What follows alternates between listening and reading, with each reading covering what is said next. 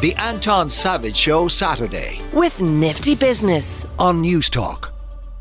If you're a regular listener, you may have noticed a certain tension in uh, a recent podcast, that being the path to power, because I'm told that it was the time where the two people responsible for it had their first real tense, bitter argument. And they're only, I think, even now coming to terms with it all these days, uh, days later. That is, of course, Ivan Yates, uh, broadcaster, and the one and only Matt Cooper. Third episode, Matt, is that right, Pat? Yeah, third episode in, and they're already thinking, what have I walked myself into when I have to put up with the extreme views of Ivan Yates, who ha- doesn't really like listening to reason, who just keeps putting his own opinions down your throat. Well, Matt, I'm reminded of you know that that, that parable that um, Donald Trump has about the snake, where at the end of it the snake says, "You knew what I was when you took me in. Surely you knew what he was." you know this came about actually. Sorry, I would say, yeah. but I was actually very ill when I came up with this idea. I had pneumonia, I had COVID, and I was lying on my sick well bed, and I said, "What ideas do I want to do when I get myself better?" And like an idiot, probably in the fits of high temperature and delirium, I decided I'd ring Ivan Yates and see would he like to do a political podcast with me.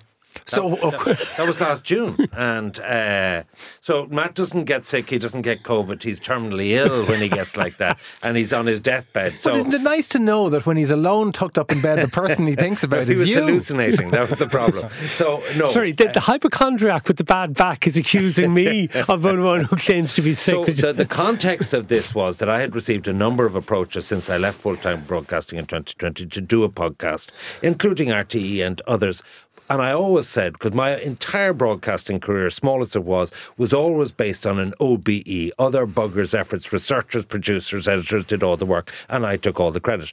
But Matt offered to edit it and put it together.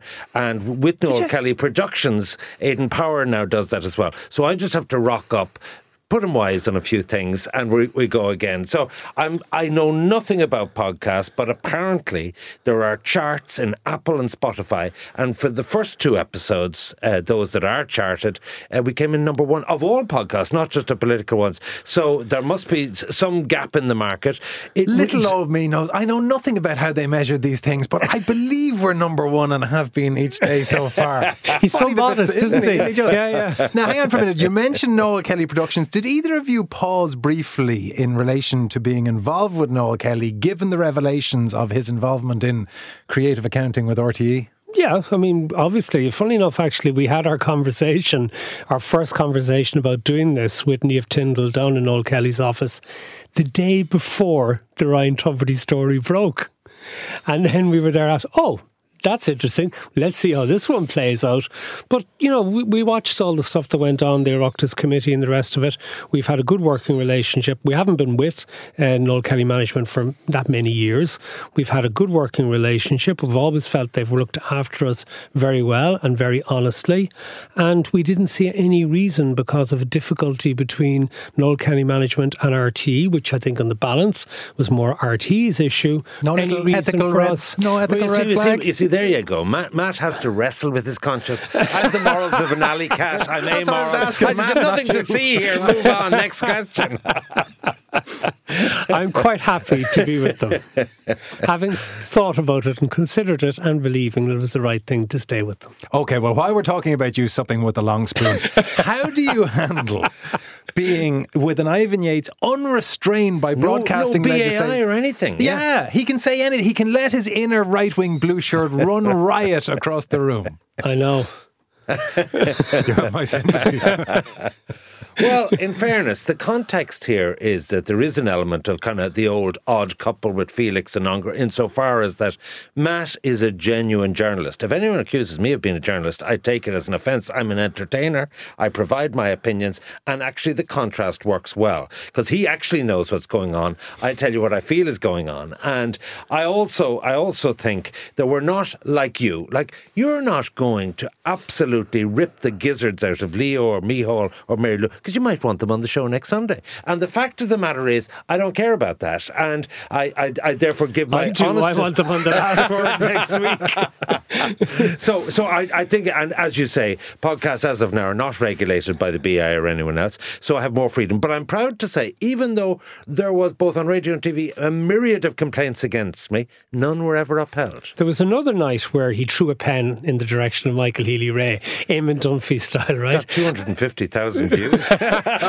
so Michael Healy-Rae took offence at this and demanded an apology, and Ivan was not for apologising. The man was not for turning. I do apologise. If you were upset, Matt, I'm sorry for you. so Siobhan Russell, who was our producer at the time, insisted to Ivan that he was going to have to apologise because she wanted Michael Healy-Rae to continue to be a contributor to the programme. But it was one of the funniest things I've seen because the night he came back out to be apologised to on air, a row broke up between the two of them before this programme started. and I thought Michael Healy-Rae was going to storm off before we even began the programme, having announced that he was going to be on. And I had to sort of step in. But I have to say, I think I did take your side in it because I turned on to Michael Healy-Rae and said, You've had your apology now. Don't be looking for more than this. And uh, we calmed him down. I like the way you get more put him- cork when you're annoyed. and, and you know what happened six months later? He said, "Be sure to stir it up tonight." He said, "It's great for the old ratings down in Kerry."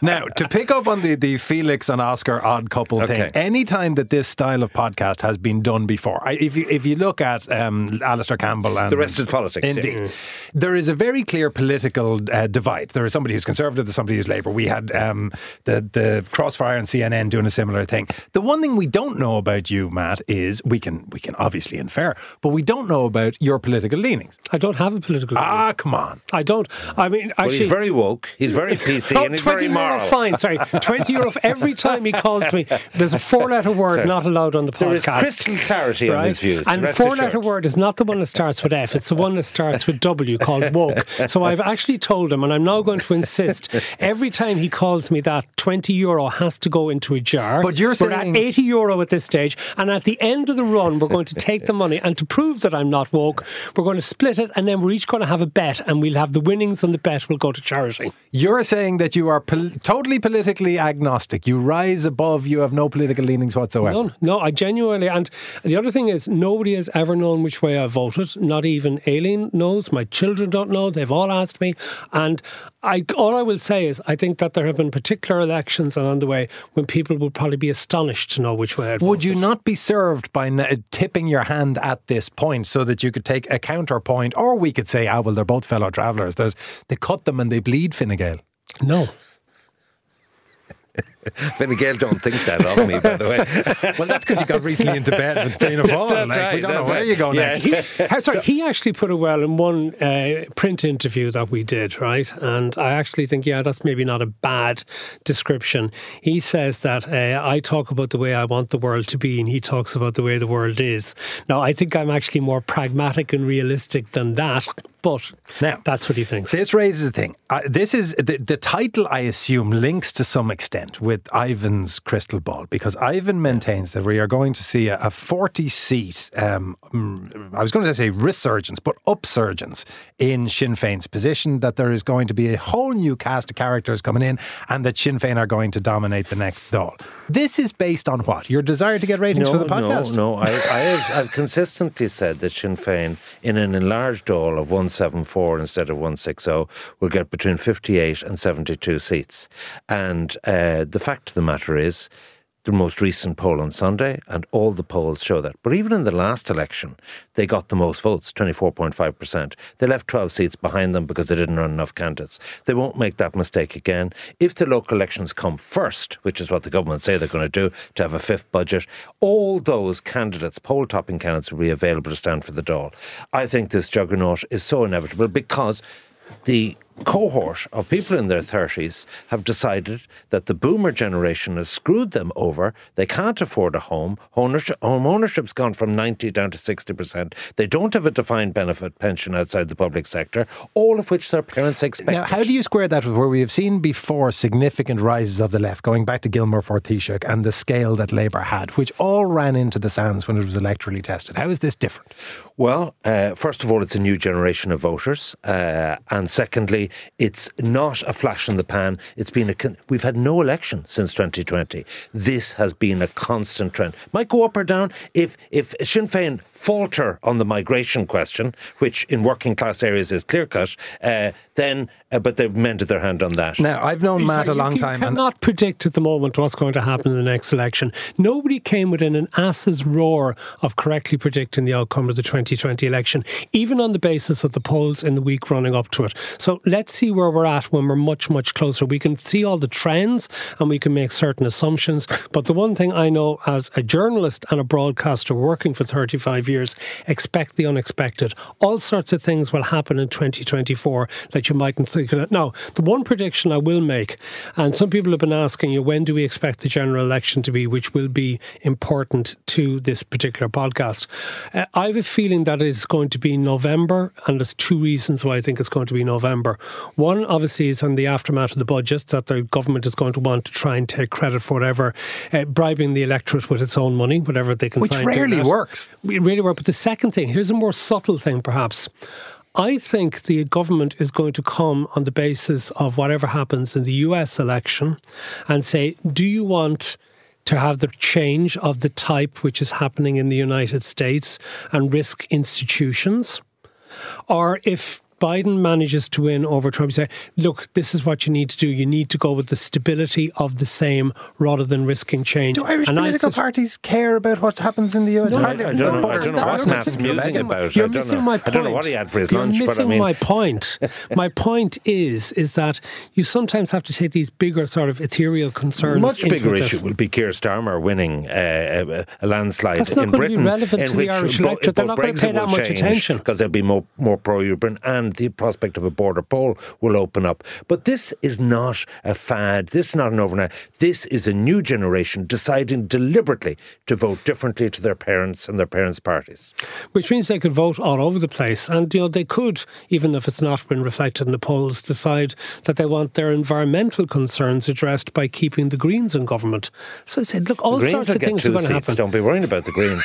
The, the, and, said and I'm Labour worried about the wiped out. Greens? All of those will be cannibalised. You're a uh, secret Green. uh, we by knew the it. left. Out of curiosity, do the two of you like each other? Well, I, I tolerate Matt. I mean, like, insofar as that I respect, he works extremely hard. He lets on, he just sort of wommases through this, but he works very hard. He writes night and day, uh, and he, he both edits and produces and everything, the last word. No no decent guest can get on the show. Uh, but anyway, the point about it is, uh, I, I respect him. He's a cute Corkman, which I have to make huge uh, discount for. But in the end of the day, he gets the job done, and he actually is a good contrast for me because he sticks to facts, he sticks to reality. Ivan. Whereas I like to. Do you like him? Oh, do I like him? I'll put it like this I don't dislike him. Matt, I feel before we conclude, I have to give you an opportunity to respond to that. How do you respond to that? I mean, like, come on, it's the usual Ivan grandstanding. I mean, it's a bit like Trump, you know. Do you take him literally or do you take him seriously? You never quite know. Well, if, if you want to hear any more of this conflict and bitterness, you can get it. It's interspersed with political analysis. It is the path to power. That's Matt Cooper and Ivan Yates. Guys, thank you both very much. Thank you. Thank you, Anton. The Anton Savage Show Saturday. With Nifty Business. Saturday morning at 9. On News Talk.